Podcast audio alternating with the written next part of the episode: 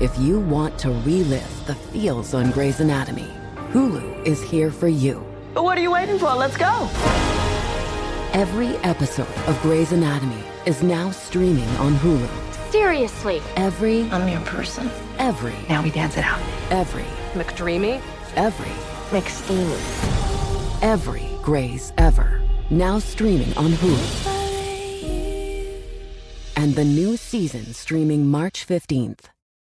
Today's episode is brought to you by the American Society of Magical Negroes, a fresh satirical comedy about a secret society of magical black people starring Justice Smith, David Alan Grier, Anne Lee Bogan, and Nicole Byer. As an official selection of Sundance 2024, the American Society of Magical Negroes has been heralded by critics as an uproariously sharp edged satire and a must see. Only in theaters this Friday. Visit the American Society of Magical Negroes Film.com to get tickets now. Hey guys, I've been telling you about how we are big fans of Tecovas boots. Heritage, tradition, quality, comfort, style, and service are some of the best features of Tecovas. But now they also have a gift for our listeners. Tecovas will throw in one of their best selling trucker hats or ball caps free with a minimum purchase of $100 at tecovas.com. Just use code REALFRIENDS at checkout. That's R E A L F R I E N D S. That's T E C O V A S dot com and point your toes west.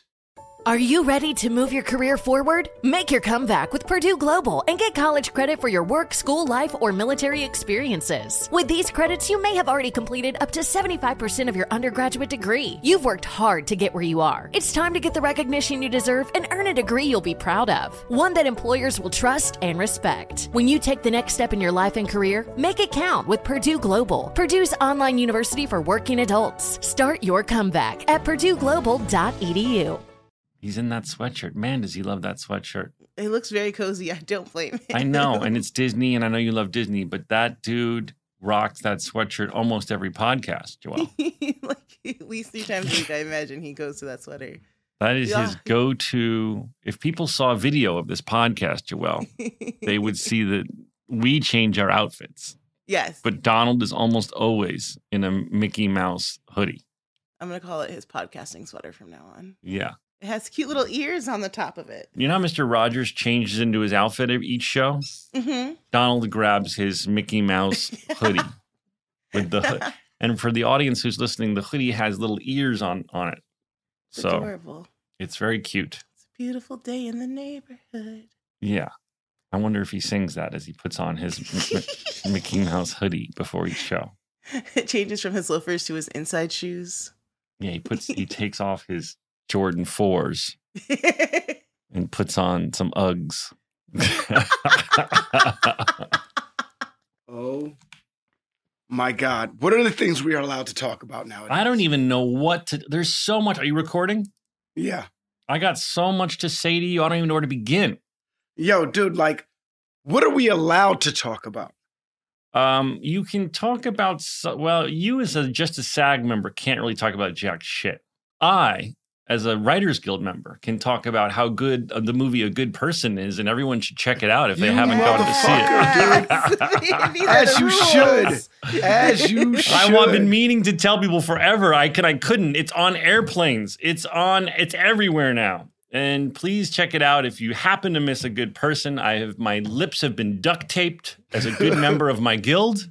Right. But as the writer director, I am now allowed to tell you to please check out a good person. You can rent it everywhere. It's really good. If you want a good cry on an airplane, which is the best place to cry to a movie, I uh-huh. highly recommend it. But it's the Sorry, best. Donald, you're not allowed. Well, you can comment on the writing of it, Donald, I think. Right. I, I can say I can say that it is well written Thank you, and sir. well directed. Thank you, sir. Thank you. I love you. I miss you. I miss you too. I wish I could talk about it. You got a cold. You got a little scrappiness. Yeah, you know what? This weekend I coached my son to a Oh, championship at Grassroots 365. Uh, at a Grassroots 365 championship in Anaheim, and I yelled a lot. They Yeah, won. I did a lot of yelling.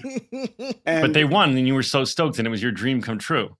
They won. He had a good championship game, which Come is on, great because it, the week started off a little iffity dippity, Mm. you know, for him, and he played through it. and it was hard to coach him as a dad and get him to play through it because you know I want to be sensitive to it, but I also got to play coach as well. But you don't want to be too hard on him because my dad was a little too hard on my sister in swimming, and she eventually was like, "Fuck this, I'm out."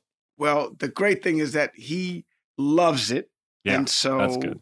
when I push him, it motivates him. What were his stats, Donald? His stats weren't great this weekend. So here's the thing. He's been having really good basketball tournaments at this spot where we go because he goes there a lot. He plays on the, as of right now, they're the number one team in the West Coast region, and they're ranked like eight or something like that Okay. in the nation as far as his age group goes. And they're the Inglewood Guard Dogs, right?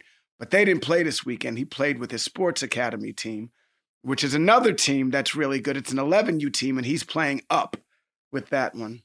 And they went down there and they won the gold chip. But his mm. stats were just all right. And he thought he was going to go down there and do, like, you know, because it was his home turf, he thought he was going to go down there and shake and bake and everything like that. But it's a team game and he couldn't do that. And so, you know, Well, it was just, it was a rough weekend for him, but he still, well, you Pulled won. out though. You made he it work. turned up in the finals and I'm proud of him. I'm proud of him and I'm proud of the boys. I hope I, if I have a kid that is into the thing I'm into, as your son is with yours.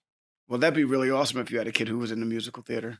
Yeah. Oh my God. If I had a kid that loved going to musicals and he was like, He was Dad, we got to "Dad, see, Dad, Yeah. we got to go see Merrily We Roll Along on Broadway. It's fucking amazing. It's got, Right. you know, it's, you know, Jonathan Groff's in it. We got to go. I'd be like, I love you, son.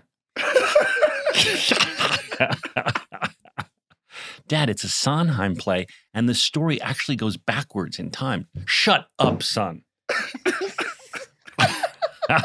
I really can't talk about anything else. you can't, as a SAG member, um, talk about uh, promote any anything that you're enjoying watching. No, No. sorry, it'll be over soon. I think everyone seems to think it's gonna it's gonna end soon. I had the over on all of this. That's a sports betting term, everyone. Yeah, I really thought. very thought. good. Very Thank good. you. Thank you. Very I good. Googled it. I thought this was going to go to the new year, and I'm so happy that uh, the Guild got everything they wanted and that they have a deal. And I think SAG is going to um, follow soon. And Donald will I be really able hope plug. so. It would be Donald nice will to. be able to plug all his Star Wars shows. it would go. You could talk about it. Aren't you allowed to talk about it? I, I, I'm sure you want to talk about Ashoka, but I don't watch it, and I don't know anything about it. What'd you call so- it? What is it, Ashoka? Blasphemy. I can't say. What- Oh. But you can see the title. What's it called? it's called Ahsoka. Ahsoka. I'm sorry, I don't watch Ahsoka. By the way, I got to say something. Do you? You don't watch Black Mirror, right? You don't watch anything I send you, do you? So I don't watch frustrating. Shit. I only watch Star. Listen, man. Listen, if I what frustrates me so much amongst the many things of you being my best friend is that when there's things I know that you will love, like oh my god, this is so Donald, he will love this, like The Boys, the show, for example. Dude, you're so geeked right now. Hold on. Cut the bullshit. Because this is where we're going with it. Did you watch the Black Mirror thing? No. Did you watch the boys thing? What the boys Gen V thing. The It's one where called they Gen V. plugged me? Yeah, motherfucker. I know where this is going. I It's know Gen where V. this is going. Joel, did you see it? Uh, no, it's my on my next to watch list. I'm so excited. I've heard nothing but great things. You can't say it's on your next to watch list, Joel.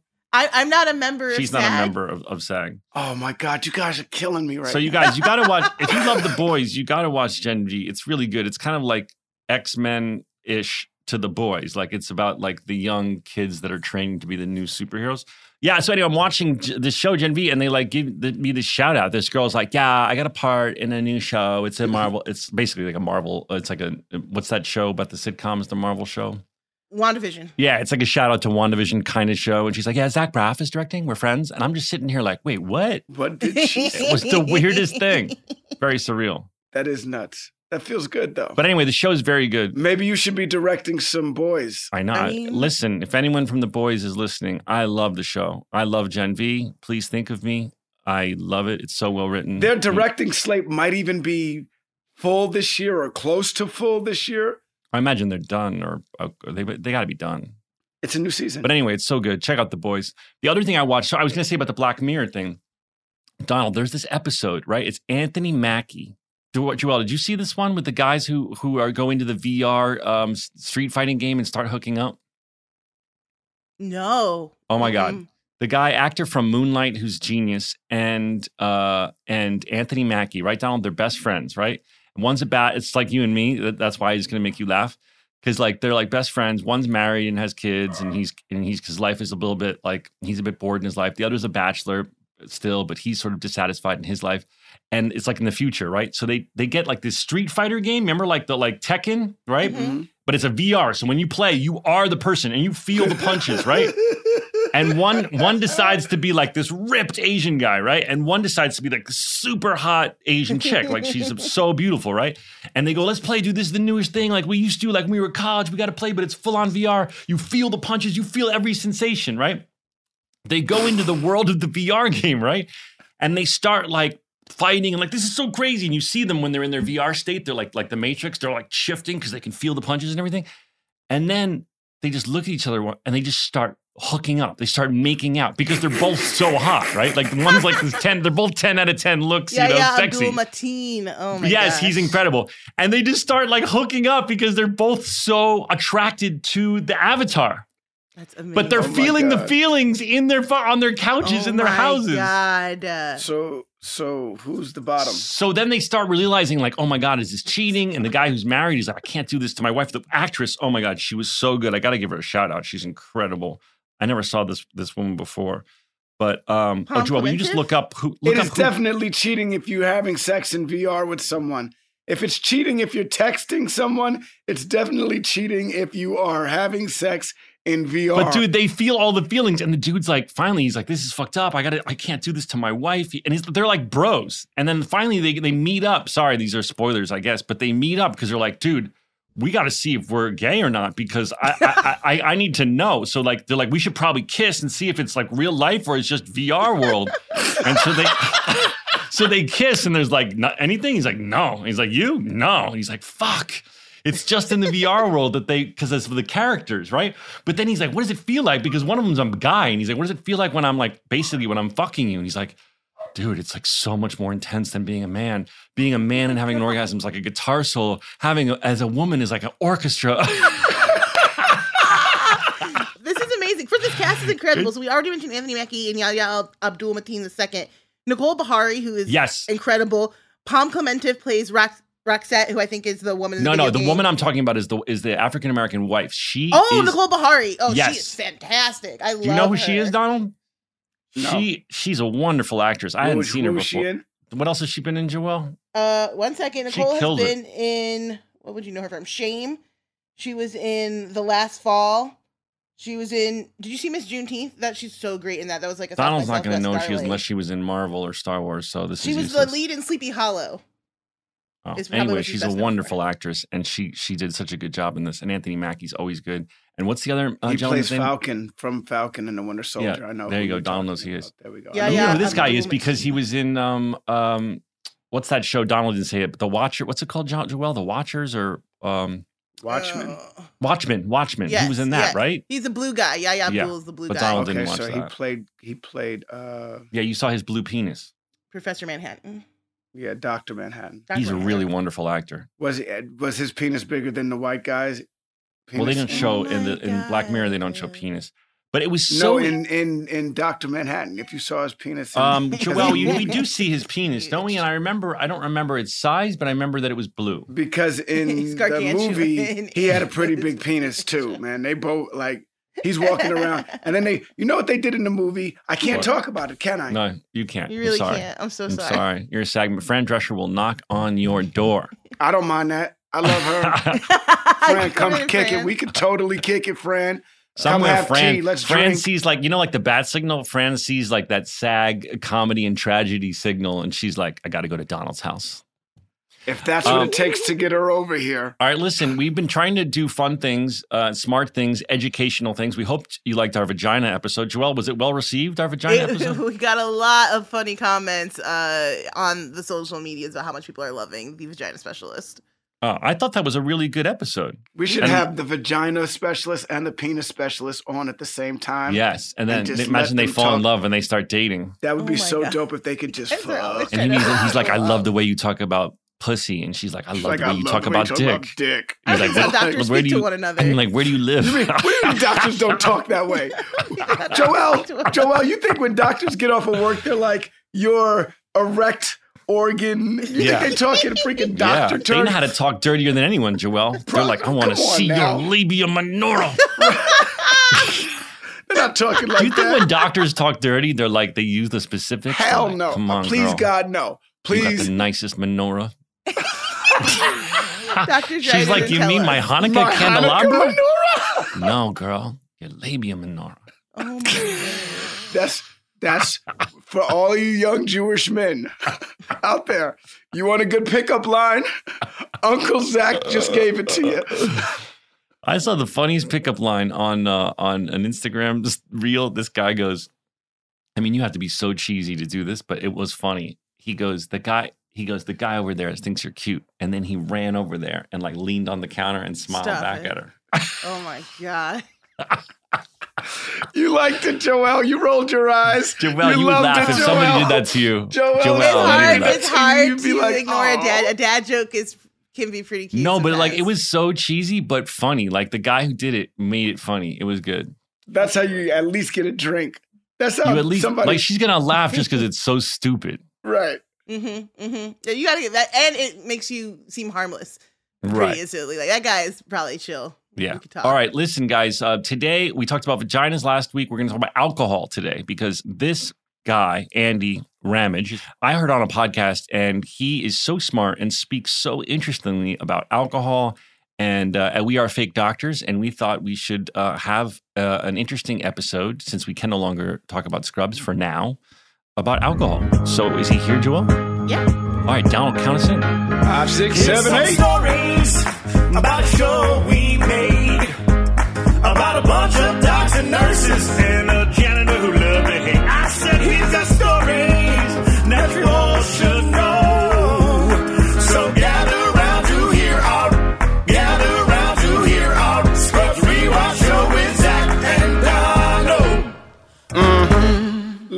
Ladies and gentlemen, give it up for Andy Rabbit. How are you, team? That's your thunderous applause, Andy. That is a cool intro. Thank you very much.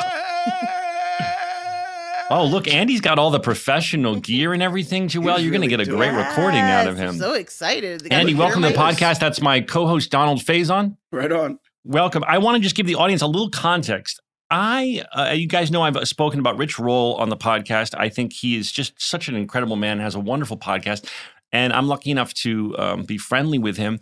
And I've been playing with my own relationship to alcohol. I've been trying um, drinking less and going on like two month breaks and three month breaks and just seeing how my body felt and how my mind felt. And when I told Rich this, uh, he said, "Oh my gosh, have you ever heard my um, podcast with Andy? You should hear it." And he sent it to me, and it really was life changing. I'm not mm-hmm. blowing it up too big to say that to you, Andy. I really thought the way you spoke about alcohol and the way you talked about this sort of middle lane for people who are just curious about alcohol, people who are casual drinkers, people who maybe get drunk a few times a, a month or, or or whatever.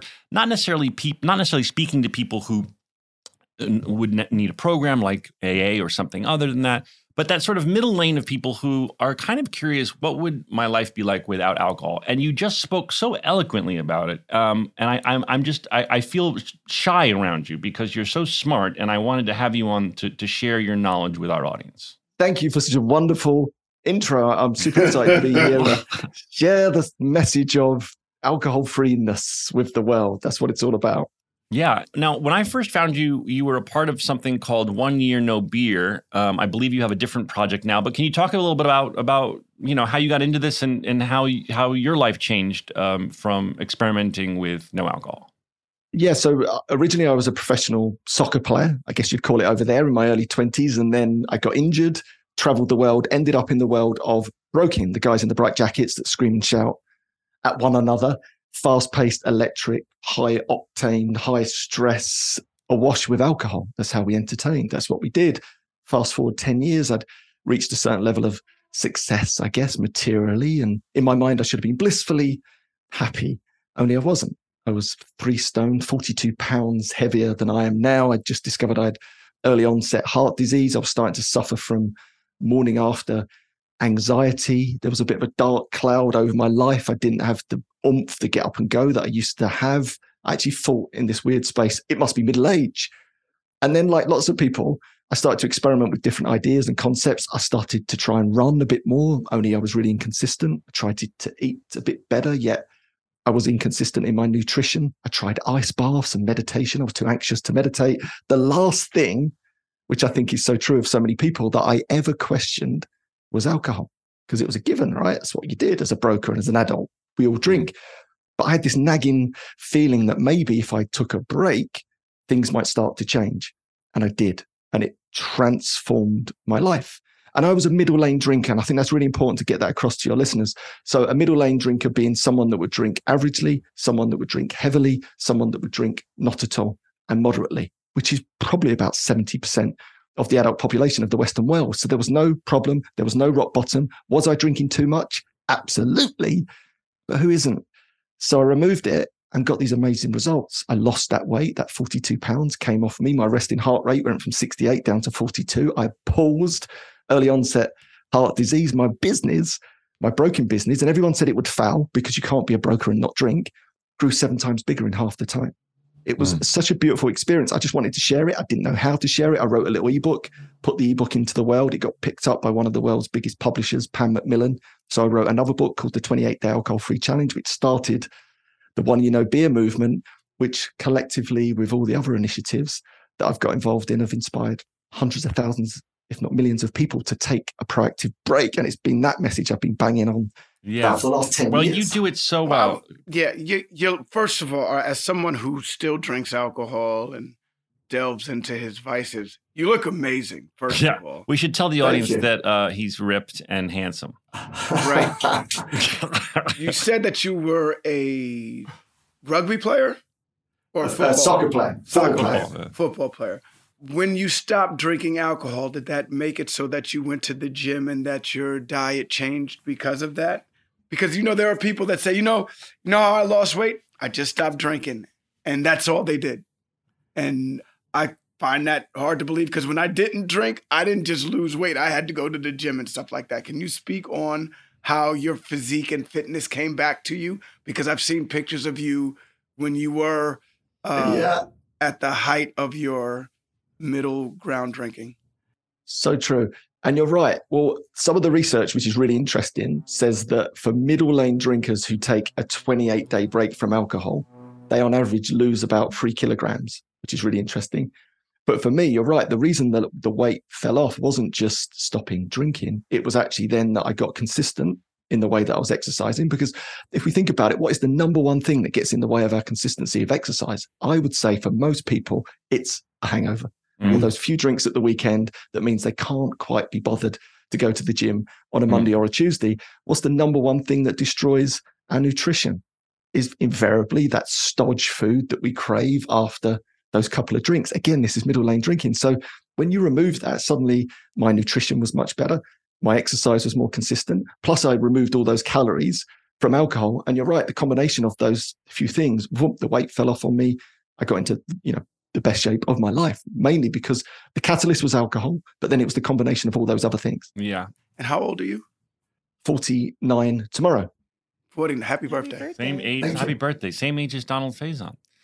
Um, I um, I think also too when you do it, as I, I've been just experimenting with um, not drinking for a while now, and you feel you automatically feel like proud of that the quote unquote health kick that you're on. So I think another answer to Donald's question is it goes, oh well, I don't. I do want to do that. I do want to get on the bike. Uh, I do want to um, go to that yoga class because I'm enjoying this health kick, and there is no there is no headache when you wake up. So you're more likely to go do the thing because you're not like the cloud and the fog of whether it's two drinks or too many drinks from the night before just isn't a part of your life just saying it's so true. I think that's what happens to most people. They get on this lovely roll of health because the foundation for me is remove alcohol tactically for a period of time doesn't have to be a forever thing. But I think in that space, as you say, people feel better, they look better, which compounds in motivation to keep doing the things that they're getting results from, such as exercise and better nutrition.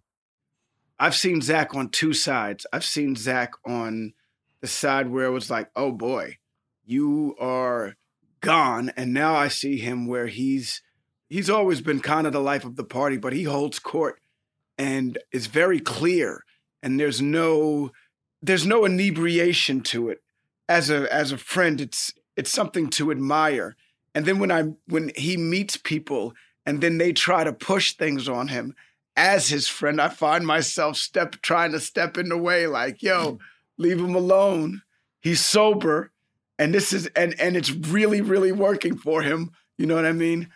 I need to get on this kick too. What is this 28 day challenge? We're going to get to all that, but I just want to say, like, I actually, for me, the hardest part of experimenting with with sobriety is um, the, the only challenging part for me personally, and obviously everyone listening, you have a different story. I'm never speaking for you. I'm only speaking for myself. Is when I sit down to dinner and everyone orders a drink. It's that first drink at a dinner party uh, a restaurant where everyone's like, "Ooh, I'll have this. Ooh, I'll have that. Ooh, I'll have that." That I feel like, "Ooh, that would be nice. A, a, a wine buzz right now at the end of this day would be great." But the set, like five minutes later, when their drinks arrive and they start, that that has passed for me. I'm now present. I'm I enjoy when people get buzzed. That not that doesn't bother me at all. I'm whereas I would have started getting buzzed and not as present, I'm now way more present in the conversation and listening to people and contributing. And as someone who likes to make people laugh, quicker witted, and all of the things that I was trying to be by getting drunk, I'm I'm actually truly more of sober. Yeah, this is so powerful. And and I discovered that myself. It took me years to figure it out. I would drink to overcome that initial social anxiety, that uncomfortable feeling when people get together in a group. Recently, we had a, a big boat party on the Thames called the No Booze Cruise. 250 people got together on a boat, no alcohol. And the first 15 minutes, there was that natural sense of uncomfortableness, getting to know new people. And then it went away. And then it dawned on me that for all of those years, and how many people are in this bracket, drink to overcome that social anxiety, when actually, if they just sat with it for 15 minutes, like you described. It it goes. And then you're sharp. You've got the banter. You can be that life and soul. And then you feel incredible. You can drive home. Yeah, It's a gift. and and you and you wake up at seven in the morning and you're like, yes, I feel fucking awesome. How long does it take really for alcohol to set in too? Like about 15 minutes, right? Where you're like, oh shit, I'm drunk, right? And if you didn't drink and you just let the party come to you, you still be in the same state.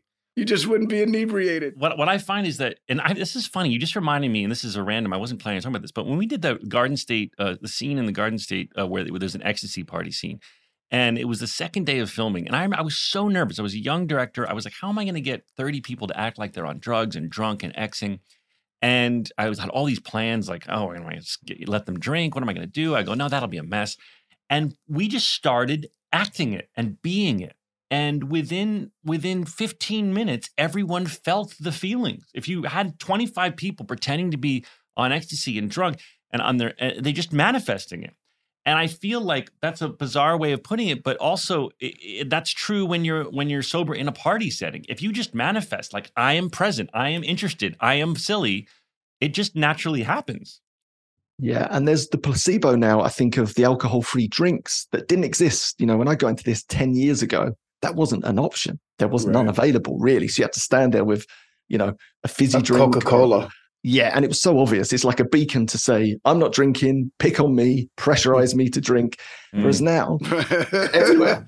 what are you not drinking, Andy? What's going on with you, bud? Let's take a break. we'll be right back after these fine words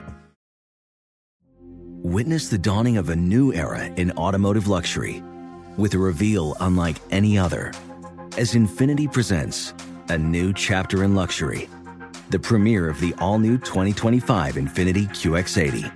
Join us March 20th live from the edge at Hudson Yards in New York City, featuring an unforgettable performance by Grammy and Academy Award winning singer, songwriter, and composer, Jon Batiste. The all new Infiniti QX80 is unlike any luxury SUV you've ever seen. Smart enough to anticipate your needs, even before you do. Every line, curve, and detail was thoughtfully crafted so everything for every passenger feels just right. Don't miss it. Mark your calendars and be the first to see it March 20th at 7 p.m. Eastern, only on iHeartRadio's YouTube channel. Save the date at new-QX80.com. 2025 QX80 coming this summer. This show is sponsored by BetterHelp. What's the first thing you do if you had an extra hour in your day? Go for a run, take a nap, read a book, show up for a friend. A lot of people spend their lives wishing they had more time. The question is time for what? If time was unlimited, how would you use it? The best way to squeeze that special thing into your schedule is to know what's important to you and make it your priority. Therapy, personally, for me, has helped me a lot focus on my goals. And you've heard me talk on the podcast of the whole idea of whiteboarding and manifesting and, and really getting clear with myself what I want to accomplish in my life and where I want to set my sights. If you're thinking of starting therapy, give BetterHelp a try. It's entirely online, designed to be convenient, flexible, and suited to your schedule. Just fill out a brief questionnaire to get matched with a licensed therapist and switch therapists anytime for no additional charge. Learn to make time for what makes you happy with BetterHelp. Visit betterhelp.com slash realfriends today to get 10% off your first month. That's betterhelp, H-E-L-P dot com slash realfriends. Apple Card is the perfect cashback rewards credit card. You earn up to 3% daily cash on every purchase every day. That's 3% on your favorite products at Apple, 2% on all other Apple Card with Apple Pay purchases, and 1% on anything you buy with your titanium Apple Card or virtual card number. Visit apple.co slash card calculator to see how much you can earn. Apple Card issued by Goldman Sachs Bank USA, Salt Lake City branch, subject to credit approval. Terms apply.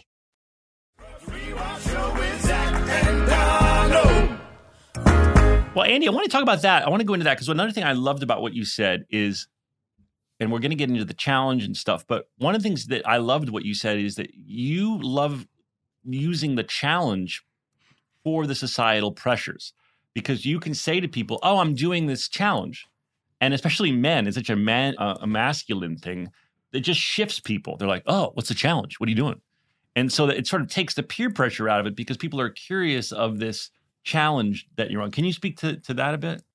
Yeah, and that was really important to me because, as Donald just mentioned there, the social pressure, especially 10 years ago, to drink was immense, especially if you've been that guy. And I was that guy. You know, if you were going to come out with me, I was going to entertain you, and it was going to involve alcohol. It's how I met my friends, met my wife. It was just quite ubiquitous in the way that I would socialize. If you try and switch that off, it's really difficult because you meet the same friends or you meet your clients and they're like, well, hold on a minute, almost as if that's a slight on them. So you don't want to drink around me. And of course, my rubber arm would be twisted then really quickly, you know, and I'd be called boring and all those things that would often trip me up. So I couldn't get started. So I had to come up with a bit of a plan. So for me, making it a challenge and telling people that I was on a challenge bought me some time because I think in their mindset, they were a bit like, oh, I'm going to get my body back in 28 days or 90 days. So I'll let you away with it. But secretly, I knew if I could get on a roll with this, which I did, I might never go back. And here I am, pretty much 10 years later. That's right. But didn't you say also that, like, the, I, I thought you said this, that the sort of friends and men react differently to the concept of a challenge? Oh, completely. Because I think we're used to that, aren't we? From triathlons to mm-hmm. Ironmen and marathons. It's a bit like, rah, challenge. So they sort of got that, oh, we can do a challenge. Yeah, I get that. I'll let you do that as a friend, but as long as you're going to yeah. come back, right, and drink with me at the end of the challenge, and I'll be like, yeah, yeah, yeah, yeah, yeah, yeah sure, sure, sure. and you're like, and then after the 28 days, you're like, you know what, dude, I got to be honest with you, bro. Yeah. I don't want to go back, bro. I don't want to go back, man.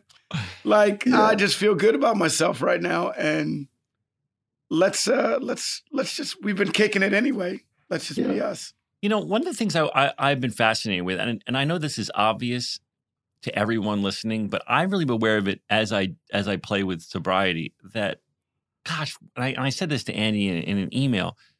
We are sold from the from the our entire lives that this is how you have fun. In, from high school to college to socializing as an adult, whether it's advertising, whether it's just our culture, whether it's our friends, it's our parents, it's our big brothers and sisters, the way that you have fun and the way that you date and hook up and be sexy and be free is alcohol. That that that was like that even that was never questioned in my life. That was the the rules of the culture. And I imagine it's more intense in England, but I mean in America that's what we grew up with. I think it's the same. I mean, here's a great example. I've got a 17 year old daughter who will soon be 18, and the drink limit or age of drinking in the UK is 18. Try and buy a birthday card for an 18 year old that doesn't have a picture of alcohol on it. It's really? almost impossible. It's almost impossible to buy a birthday card for an hmm. 18 year old that is not celebrating the fact that they can now drink alcohol. It's ubiquitous. We've got, you know, big alcohol pouring trillions into marketing, lobbying our governments. We're sold a story from a very young age that alcohol is fun, it's cool, it's, it's sexy. And marketing works. That's why we spend so much money on it. But where I come along is to try and wake people up a little bit and just say, is it really? Is it really that fun for you? And I think a lot of people will flippantly say, of course it's fun and it's boring to not drink. And then I'll ask questions such as, well, have you ever not had fun whilst drinking? And I would probably argue that most people, some of the worst nights of their life have involved alcohol. Some of the Mm. things that they're shameful for and regretful about have involved alcohol. Many nights are very average, if not a bit shite Mm. after a few drinks. It spoils many great nights. And of course, there's the odd one that's a great night, but that can't be the alcohol, can it? Because if it was true, it was alcohol, then every night would be a great night. So I think it's when you start to bring a bit of awareness to it, you realize, actually, I've just been sold this dream that I keep playing. And actually, I don't think it's true for most people when they really pick it apart. Yeah, that's so well said. It's a habit. It's a habit that we were just we're we're just so used to, and it's ingrained in the system. Like the idea of the idea of going. I'm sure a lot of people listening are like, "Yeah, I might try that. I could try a month." But like, oh my god, going on a date. Like, how would I? How would I even do that? Like, that's how ingrained it is into our culture. That like, wait, you want me to go on a first date and not drink? What the hell are you talking about? That's almost weird. It would be like that. that I remember this is genuinely true. One of my biggest fears about stopping drinking, my biggest concerns was this: how the hell was I going to dance at a wedding? Mm. I was like, that's impossible. a, a middle-aged ginger man. I'm not even sure if that's legal. like to be doing a wedding, a sober middle-aged ginger man dancing. What's that? And of course, I did it, and it, it it wasn't pretty. Trust me, but Yeah. Did it. But like these, But if, if you were on alcohol, it would have been uglier. I'm going to keep it 100. exactly, very true. Annie, talk about um, one thing you said on Rich's podcast that I really responded to was this idea of even if you're a, a casual drinker, you're having a, a, a few drinks two or three times a week, you may not feel the the hangover, the effects of it, but you are always having some alcohol in your system and under some fog of alcohol. Just talk about that because I love the way you put it on Rich's podcast. You were you were saying that most people don't know this. They think when the nausea's over or a hangover's over, or even if they just had two glasses of wine at dinner, that like it's all good. But actually, you're if you're if you're doing that at minimum two nights a week, that alcohol is always in in your system, and and your brain is still under some fog of that. Yeah, and it's so true. That was my personal reflection. I suddenly realized, even though I was in that middle lane and I was maybe out with clients during the week, and then I'd have a few more at the weekend. And I started to really think about the knock on consequences and effect in terms of my psychology and physiology. I realized that I was never, ever out of its clutches in many ways. And then I started to broaden that and realized that probably 100% of the time I was underperforming in my job, as a parent, as a partner, because I was constantly a little bit tired, a little bit jaded. We know through all the research that it takes days, depending on how much you've drunk, to flush through your system. We know instantly that even those one or two drinks is going to destroy the quality of your sleep.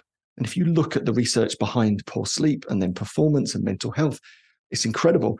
So alcohol's doing that to you. It destroys the quality of your sleep. You've obviously got this process where you're trying to maintain equilibrium. Your balance is trying to, your brain's trying to get back to balance. So when you start to think about it, you realize that even those couple of drinks in the week have got that slight knock-on effect for two or three days. But then if you drink again at the weekend and there's another two or three days, you're never escaping that trap. Therefore, I believe alcohol's like kryptonite to your dreams, kryptonite to your performance. I think most people in the Western world are underperforming in everything across the board, and they don't even realize it because of that middle lane drinking. Yeah. Isn't it actually poison? But yeah, it's it's a carcinogenic. I mean, there's no two ways about it. It's the same as asbestos, same as radiation, the same as tobacco. It's a number one carcinogen when it breaks down into the body as a product called acetaldehyde. I- I- know, it's nuts, and also it's just it's just so frustrating that it's it's it's just so part of the culture and accepted. It's just, I, and I didn't really have this epiphany about it until I till I tried not drinking it, and then I was like, wow, it's just funny when you zoom out. This is just something we do as a society. This is this is so promoted. I know you said big, big alcohols behind it. I'd love to hear you talk more about that. We know that just from growing up on advertising. I literally, I was a teenager, and if you remember, this is how brilliant the marketing was. Absolut Vodka had this amazing campaign for years and years and years where they would work the bottle into different forms of art, and it was in all the magazines. I collected them all. Uh, not all Yeah. because there were zillions, but I collected them and I would put them on a wall in, uh, uh, in uh, outside my bedroom. And my parents, you know, they, they they were fine with it. It was like, oh, he's collecting cool art. I had like a wall of vodka ads on my wall because it, I was so successfully marketed to as a teenager that I was like, I didn't even know it. I was like, oh, this is just pretty art. It's so cool what they do with how they work the bottle into each even advertisement. I was I had a collage of booze art on my wall. You know, it would have just- been really awesome if that's what your drink of choice is. Yeah, That's today. Well, it was you. Vod- vodka was. I mean, Really? when I, oh, I would drink vodka ginger beer. Was what, what do they call that? Moscow Mule. That was my go-to drink. Yeah. Oh, they got you good. And I don't even like vodka. The taste of vodka, I don't, you know, when you think about drinks, what are we doing for the most part? I mean, I know I'm not speaking for everyone, but for myself, you're disguising the taste of the booze, right? You're trying to give a delivery system to the booze so it can get into your bloodstream with a taste. So you mix it with something, right? For me, I like the taste of ginger beer. So I would mix the alcohol with ginger beer to hide how much I didn't like the taste of vodka. Yeah. And I think that's the story for so many people, isn't it? It's masked. How do I get the delivery system into my blood? I have to put orange juice with it. I have to put cranberry juice with it. I have to put, you know, whatever, you know, make it make it a margarita. Don't give me tequila. Are you crazy? Make it a margarita that tastes with all that shit in it. Right. You want me to drink that shit straight? Right. The fuck I look like? It's fucking turpentine. You want me to drink that? All right, well put some sugar on the fucking rim. Yeah. And then we bite into it. And then it, you know, even our first, you know, drink of alcohol is awful, isn't it? It tastes horrible.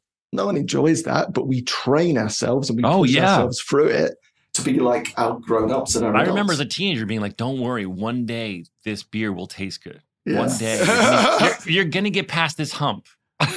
And I remember, I remember thinking like that too. Like this will all one day be Yeah, over just, with, and just you're hold just your gonna nose. love the taste just of your hold your nose, bro, because one day I'm, everyone Yeah. says you get you get you start to like the taste. Just hold Right. your nose. One day you're gonna crave this. One Yeah. day you're gonna quench. This will quench your thirst. One day. I remember thinking that shit.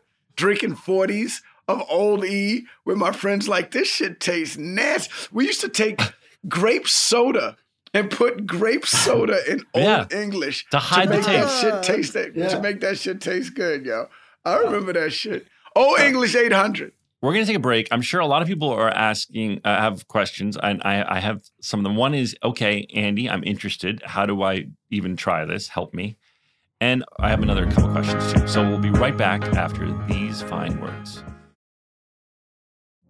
Witness the dawning of a new era in automotive luxury with a reveal unlike any other as Infiniti presents a new chapter in luxury, the premiere of the all new 2025 Infiniti QX80.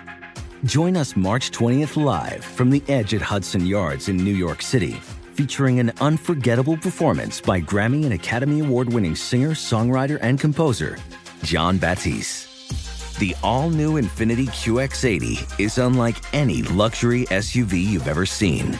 Smart enough to anticipate your needs, even before you do. Every line, curve, and detail was thoughtfully crafted so everything for every passenger feels just right. Don't miss it. Mark your calendars and be the first to see it March 20th at 7 p.m. Eastern, only on iHeartRadio's YouTube channel. Save the date at new-QX80.com. 2025 QX80 coming this summer. If you want to relive the feels on Grey's Anatomy, Hulu is here for you. What are you waiting for? Let's go. Every episode of Grey's Anatomy is now streaming on Hulu. Seriously. Every, I'm your person. every, Now we dance it out. every, McDreamy. every, McSteamy. every Grey's ever. Now streaming on Hulu. And the new season streaming March 15th. Today's episode is brought to you by the American Society of Magical Negroes, a fresh satirical comedy about a secret society of magical black people starring Justice Smith, David Alan Grier, Anne Lee Bogan, and Nicole Beharie. As an official selection of Sundance 2024, the American Society of Magical Negroes has been heralded by critics as an uproariously sharp-edged satire and a must-see. Only in theaters this Friday. Visit the American Society of Magical Negroes Film.com to get tickets now.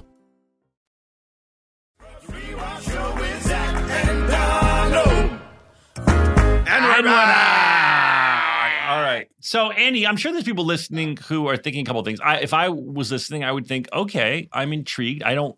Let's just pick uh, person type A. Person type A says, I don't want to be necessarily sober forever. I'd like to have an occasional drink. I enjoy having a glass of wine here and there. But I am curious about your your challenge and taking a break and seeing how I feel. How the hell do I do that, Andy? What is your advice? First and foremost, if you look at the calendar, and what, that's what most people do, they're like, I can't do it. I've got the wedding, I've got the birthday, I've got the leaving due. This is impossible. There's there's nowhere, there's no space for me to do this. So first and foremost, I think just start, begin. As long as it's safe to do so, i.e., you're a middle lane drinker. And there's a little caveat there that has to come in. That this again exposes alcohol at its worst. If someone is drinking too much, you bec- can become physically dependent on alcohol. Therefore, to stop it too abruptly can be lethal. I mean, right. We should just clarify. We should clarify for safety here two things. One, if you you probably know if you're not what Andy's talking about, and you need a program and you need AA or the like, um, and that's not really obviously uh, listen to this message as well. But Andy's really speaking more to the casual drinker who. But by the way, this this must this must enlighten a lot of people because if you can't do it, that's also enlightening, isn't it? Exactly. It's almost an early warning system for many hmm. people. This is, but we're talking to the middle lane, the average drinker, the moderate drinker, the sometimes not at all drinker, the sometimes heavy drinker is the middle lane. And I think the best thing to do is start. Start now. What, what are you waiting for? Why would you wait for an opportunity to be fitter, faster, healthier, to get your time back, your energy back, for your skin to glow, to get your motivation back, to discover what it's like to be 100% again? Imagine that. You know, that's my message is what are we waiting for? So get started to, to, to today.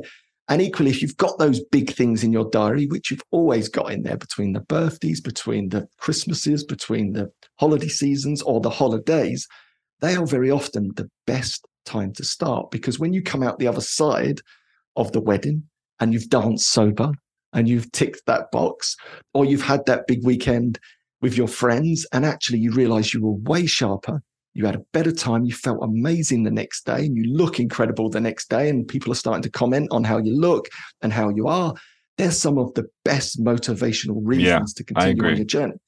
So I, agree. think they're a great place to start um, join a community you know i'm biased we have an app called dry with an extra y Dry is an app they can get, D R Y with an extra Y.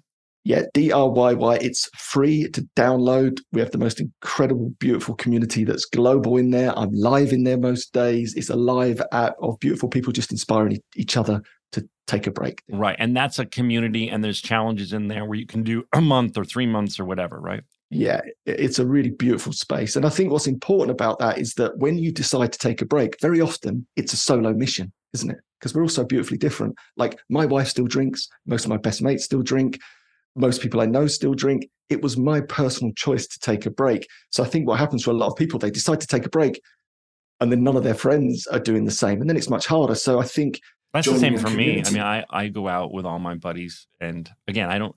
I want to just clarify. I don't know that I'm sober for life. I don't want to be be be posturing like I am. I'm enjoying playing with this, and really, and do notice all the changes he's talking about.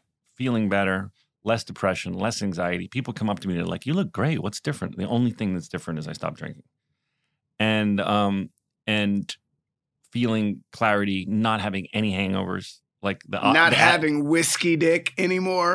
I was about to say the, the Advil, uh, the Advil in my cupboard has dust on it. Like I, I'm so proud of the fact that Advil is not a regular part of my life anymore. and not having whiskey dick. It's so Well, weird. I, I'm not. That might be your issue, Donald. But uh, my penis is so strong that it's. Oh my uh, god. That it, it, it was able to I fight don't want to talk about my penis in front of Andy. Donald, he's a very important. Andy was. Andy was going to talk about the when I said that he was like, "That's true." Once I So stopped, true. I saw it in his face. He was going to be like, So "Once I stopped drinking, my dick got hard." he's an Englishman. They don't. He's proper. They don't talk about stuff. we don't oh, talk he was going to say, "My pecker got hard." Exactly. All right, so dry the app, and I want to say uh, there's an app I used called I Am Sober. Um, that's just a really a counter. Um, that's that's fun because you kind of there's and this is a Dr. Fader thing. Uh, my uh, I'm a cognitive behaviorist. I work with um, Andy, who we had on the show, who's just very into the idea of a streak. And and the I Am Sober app or other counter apps, or you can really just mark off days on a paper calendar if you want to um, do it the easiest way, is just sort of showing you like your streak. And you don't want to fuck up your streak. You know, it's like anything. You know, just like a little kid who's getting stickers on a calendar for for using the the toilet you know you want to you want to keep your streak going you want your sticker you want your you want your little the little thing that happens on i am sober when you reach 30 days and it does a dance you know it's just very um you know our our, our brains love the affirmation and uh and and that's been helpful to me Yeah, and, and what I'd also say about that, I think I recommend streaking with a twist, not to be confused with naked twister. That's a whole different game. Yeah. Streaking with a twist. And what I mean by that is if it doesn't quite work out, mark it as a blip and keep. yeah don't stop don't stop don't stop Yeah, because that's snakes and ladders, sometimes you go back to day one. is- we is have really chutes and ladders not snakes and ladders in our Ah, nation but we do have a large and english audience that will know what do you call it snakes and ladders Snakes and ladders, yes. Yeah, So there go. That's a kid's board game, isn't it? Yes is. but in our country donald you might know it as chutes and ladders Oh no, I remember chutes. Remember Candyland? Yes, but that's off topic, Donald. Okay. stay on topic. Let's stay on topic. So, what else can we do? Streak with a twist. Join an alcohol free community. And then I think immerse yourself in the wins, the benefits. This has been my approach for 10 years. The message that I've been banging on about is celebrate the wins. There's nothing to give up and everything to gain. And I think if you keep that focus in mind, it's really important because there's periods throughout the year where people take a break from alcohol. And very often they do so begrudgingly. And it's like, right, I'm going to do a month off and I'm going to lock myself away and I'm not going to see anyone. It's going to be shite. Right. And I'm going to remind myself as to why I should be drinking because this month's been absolutely terrible. I'm the opposite. Go and celebrate all the benefits of being alcohol free. What does it Yeah. feel like to be up a bit earlier? What does it feel like to see your skin glow, to be a little bit less grumpy, to be more consistent in your nutrition? Maybe you lose some weight, maybe you perform a bit better. Keep your eyes on all those benefits. That's unbelievably motivational for people. I think incredibly important. So that's my approach. And then also, the world has changed with the alcohol free alternatives. Yeah. I think they're incredible for the middle lane drinker. You know, Yeah. you feel grown up. They've got that They placebo call them mocktails. It's funny. My go-to is always just getting a ginger beer because I, I I genuinely like ginger beer. I like the taste of it. Most bars have it. Feels like you're kind of having a drink. I save it for those times when I'm going out with people, and it's like, oh, that's my that's my go-to. And then and then in LA especially, there's just so many people sober that they have now they have these whole drink menus that are like some a waiter to me was like, "You sure you want a ginger beer? You don't want this concoction?" And I was like, "Oh shit, yeah, give me that." And it came and it was amazing. And it felt like a drink. I mean, it was like had honey in it and had all these ingredients in it because that, you know, I, again, we live in LA and and or New York where where the, where there's a lot of that.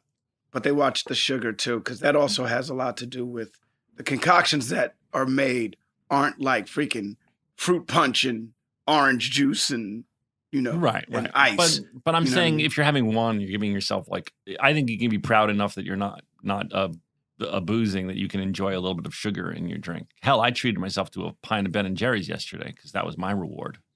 that's a whole different. That's Alcohol whole is the different- dumbest use of calories. Let's just be honest. It is, it, you know, it is It's- so it's stupid. calories. It is Yeah, it's weightless. weightless It is just it's it's just drinking poison and putting calories on your body. It is Mm-hmm. the dumbest use of of of lots of calories. And we have, you know, pints in, in the UK. So a strong pint of beer is the equivalent to a hot dog and fries. Yeah, ridiculous. Yeah, and Guinness too. I remember I used I was in a phase where I was drinking Guinness. Guinness has so many fucking calories. Mega It's like a milkshake. You might as well have a milkshake. I fucking do want a milkshake right now. I'm not gonna lie about well, you're that. allowed to have a milkshake. That's the thing. Wouldn't you rather have a milkshake than a Guinness? Some people are like, "Fuck no." Um, um, now, Andy, um, I, one thing uh, the Huberman uh, had on his uh, podcast, this whole thing. Um, for those of you who don't know, he's like the top health kind of uh, podcaster these days, and he had a thing that finally put to rest any of this notion that there was any health benefits at all to alcohol. Because for a while, people were like, "Oh no, on the web and in research, it says that a glass of red wine is fine a day." Um, is that that that's been disproven? Correct? Completely. So the World Health Organization has come out clearly and said there is no safe limit. There can't be. It's a carcinogen. But what you can imagine, and we've seen it with climate change, we've seen it with nutrition, we saw it with tobacco most definitely, it would be in the interest to promote certain studies designed to confuse people. You know, and you see it all the time. People are confused. When they're confused, they continue to do what they've always done, which in this instance, is drink. So you'll see something like a red wine study or a whiskey a day or whatever it is, or one drink a day. But if you peel back the layers of those studies, the World Health Organization is very clear. So you'll see the sleight of hand and it will be less risky drinking because they can't say anymore that it is safe at these levels.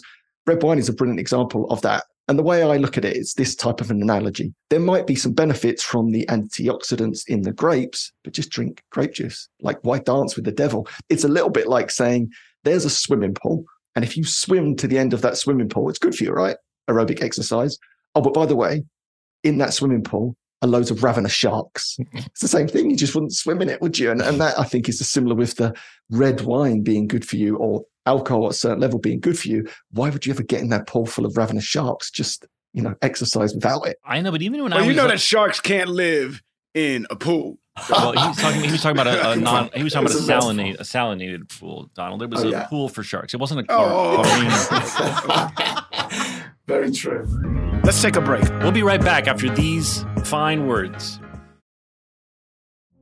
Witness the dawning of a new era in automotive luxury with a reveal unlike any other as Infiniti presents a new chapter in luxury, the premiere of the all new 2025 Infiniti QX80.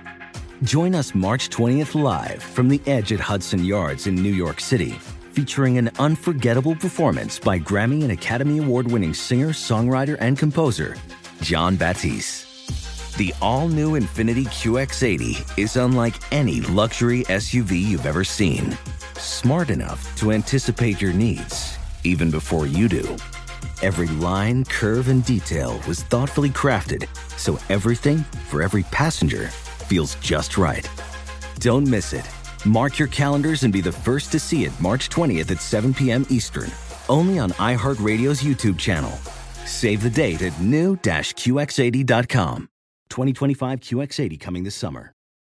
If you want to relive the feels on Grey's Anatomy, Hulu is here for you.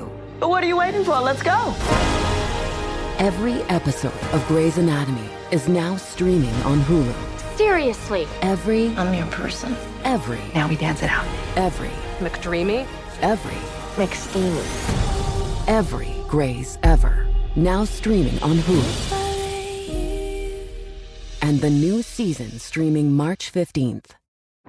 Today's episode is brought to you by the American Society of Magical Negroes, a fresh satirical comedy about a secret society of magical black people starring Justice Smith, David Alan Grier, Anne Lee Bogan, and Nicole Beharie. As an official selection of Sundance 2024, the American Society of Magical Negroes has been heralded by critics as an uproariously sharp-edged satire and a must-see. Only in theaters this Friday. Visit the American Society of Magical Negroes Film.com to get tickets now.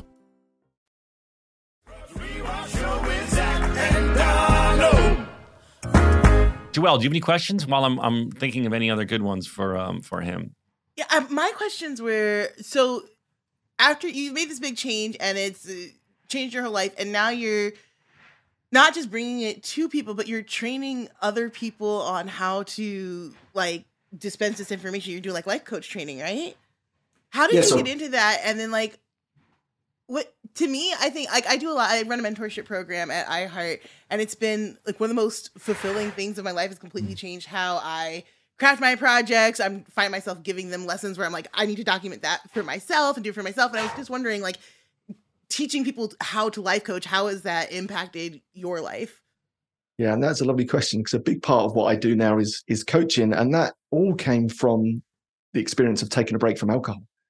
So I was a broker back in the day, and over the last ten years, I've gravitated away from that because I think when someone goes on this alcohol-free adventure or spends time on the fun side of the island, like I like to describe it, there's a sense you want to give it back. You know, I had that real. Des- I didn't know what it was. It was this tug to give this thing back, which led me into training as a coach, which led me on this beautiful journey of now I train coaches, executive coaches, business coaches, life coaches, but then add the specialism of alcohol free performance coaching. Because what I've figured out is over all these years, and I've been so lucky, I've trained some amazing actors, actresses, some of the like the best in the business, athletes, and always the foundation of alcohol free performance training. Because what I've figured out is if they're middle lane drinkers and they take a break, they're going to get amazing results anyway. So I look like a bit of a hero. They get incredible results really because they've just stopped drinking. Plus, you know, there's Yeah. a bit of coaching around it, but that helps people get great results. So it's a big part of what I do now is actually help other people and train them to do exactly the same thing, to share this message far and wide is the mission. Well, I want to thank you because you really did make a difference in my life. I am one of those people who heard you, and I'm hoping all of the hundreds of thousands of people that will hear this. Um, within there, there's a group of people that are going to try this, and it will make a difference in their life. And I really did feel, I really do, as I'm playing with this and and and taking on this challenge, I really do feel better. Most importantly, in my mental health. That's really important. And you, yeah, that's one thing I just want to talk about. We we talked about the physical things, but I noticeably feel less anxious and less depressed as someone who battles those things. And I just want to acknowledge you for being uh, an advocate for this because uh, some people will hear this and go, "Great, not for me." But there are that are going to hear it and go, "Let me try. Let me let me see what they're talking about." And I just want to thank you for for for being so uh, vocal about it all. Yeah, and that's that's lovely to hear. And what is is wonderful for me is is more people like yourself with your incredible profile sharing a new message because it is a fresh message about taking breaks from alcohol as more of a middle lane drinker. And I think that's such an important message to share because for years we've had that one story. It's been very black and white when it comes to alcohol. You've either got a problem or you haven't. Right.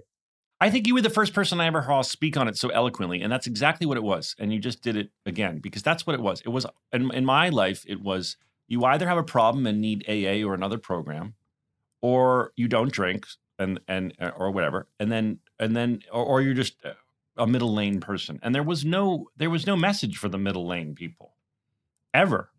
And Not even when you go to your doctor. Your doctor's even Yeah. like, how many drinks do you have a week? Two? You're good. Don't worry about it. yeah, you know what I everyone's, mean? everyone's Like- lying when they say two, too. Yeah, You know what I mean? Nobody's telling the truth. I know. But no one ever addressed like to to me like, hey, I never had it, I never digested it until I heard you in such a way that was like, why don't you see what happens after a month? Then see what happens after two months. Do this experiment. What if you you you ta- you're you're on antidepressants or you're battling anxiety or you're you're battling your weight? What about just doing the easiest thing you can do, which is an experiment? Remove alcohol for a month, three months. Just see how you feel. Just clock it. Yeah, it's so powerful. And that that is the message. I genuinely believe it. We look at people that are suffering from anxiety or depression. Of course, it's not a panacea for all those things, but it certainly cleared it up for me. I was suffering from anxiety, full blown panic attacks at the time. I removed alcohol, that disappeared out of my life. And and you know, as someone that's experienced that, it's debilitating. And it went, it vanished for me. I see that all the time. In our relationships, there's research out of Ireland that suggests 50% of all relationship problems are down to alcohol. You know, I think our, our relationship counselors, the first thing they should do is have you tried taking a break from alcohol? Yeah. Someone that's suffering with their mental health, have you tried taking a break from alcohol? Someone that wants to perform better in, in their job, have you taken a break from alcohol? Be a better parent, be a better Yeah. partner. Like, let's just take a break from alcohol. I genuinely could list everything. I heard a guy who said the reason he stopped drinking was I wanted to be the best parent I could be. And I knew that if I was going to do that with occasional hangovers and fogginess and grumpiness, that wasn't going to be me. And I didn't want to be that at all. I wanted to just show up 100%. And I thought that was a really cool thing he said. so powerful. And it's, it is so true. Be an even better parent, even better at your job. I just think it's this foundational thing that barely anyone's talking about. I know, and you are, and and I and I really that's why I wanted to share your message. Uh, it's funny you say about. I've been watching this really stupid reality show that is that I'm obsessed with. It's called Below Deck, right? Oh, now it's stupid.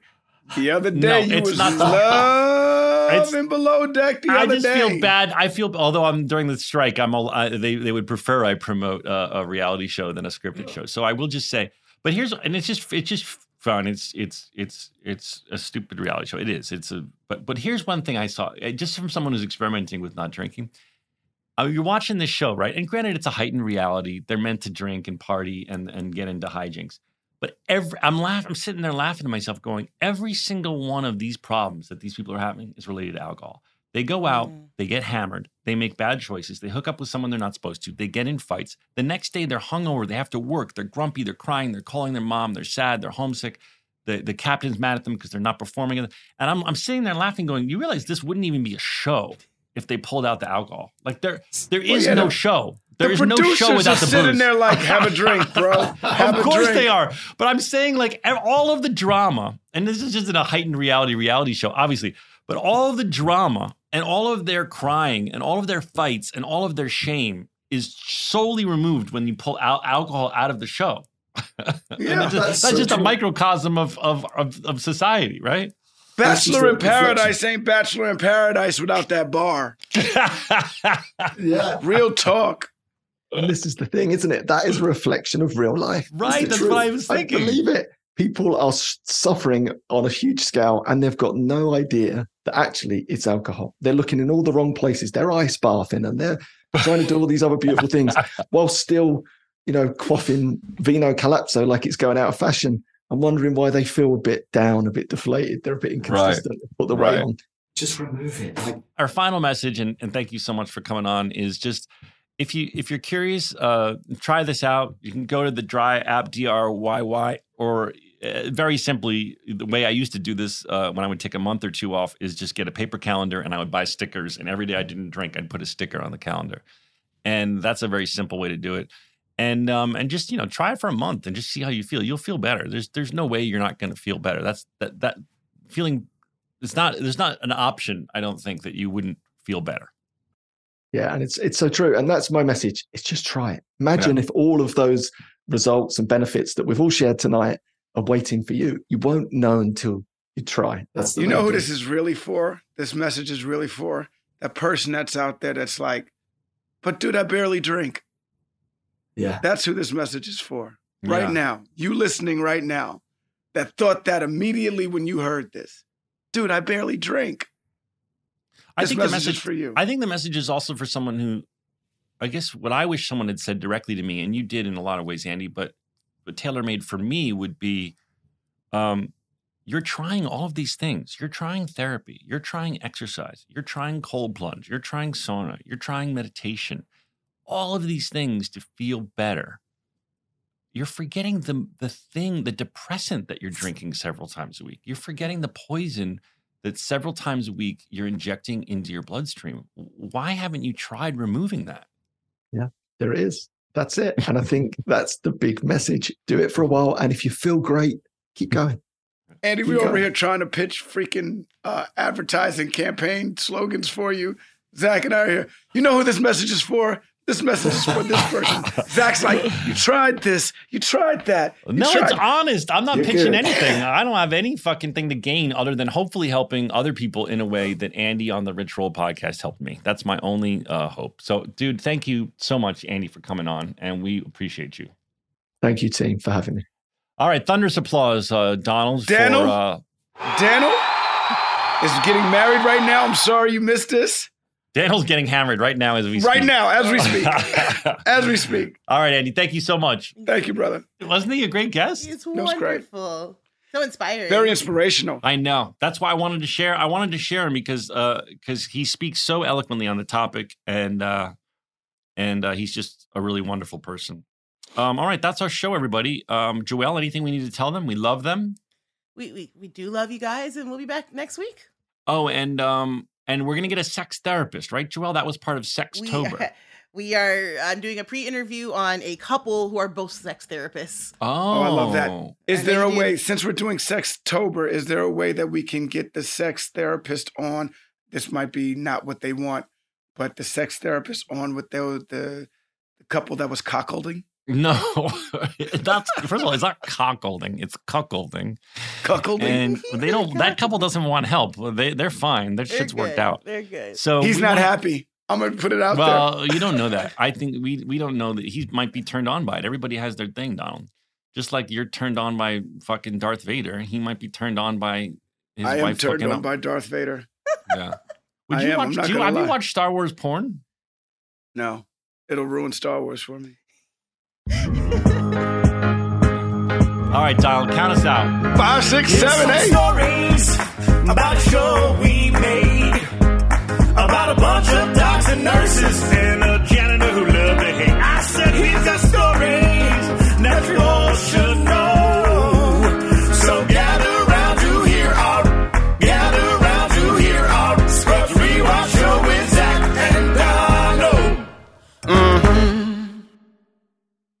Infiniti presents a new chapter in luxury, the premiere of the all new 2025 Infiniti QX80, live March 20th from the edge at Hudson Yards in New York City, featuring a performance by Jon Batiste. The all new 2025 Infiniti QX80 is an SUV designed to help every passenger feel just right. Be the first to see it March 20th at 7 p.m. Eastern, only on iHeartRadio's YouTube channel. Save the date at new-QX80.com. Don't miss it. 2025 QX80 coming this summer. Today's episode is brought to you by the American Society of Magical Negroes, a fresh satirical comedy about a secret society of magical black people starring Justice Smith, David Alan Grier, Anne Lee Bogan, and Nicole Beharie. As an official selection of Sundance 2024, the American Society of Magical Negroes has been heralded by critics as an uproariously sharp edged satire and a must see. Only in theaters this Friday. Visit the American Society of Magical Negroes Film.com to get tickets now. This show is sponsored by BetterHelp. It's a simple truth. No matter who you are, mental health challenges can affect you, and how you manage them can make all the difference. That's why everyone should have access to mental health support that meets them where they are and helps them get through. BetterHelp provides online therapy on your schedule. It's flexible, it's simple to use, and more affordable than in person therapy. Connect with a licensed therapist selected just for you. You can learn more at betterhelp.com. That's betterhelp.com.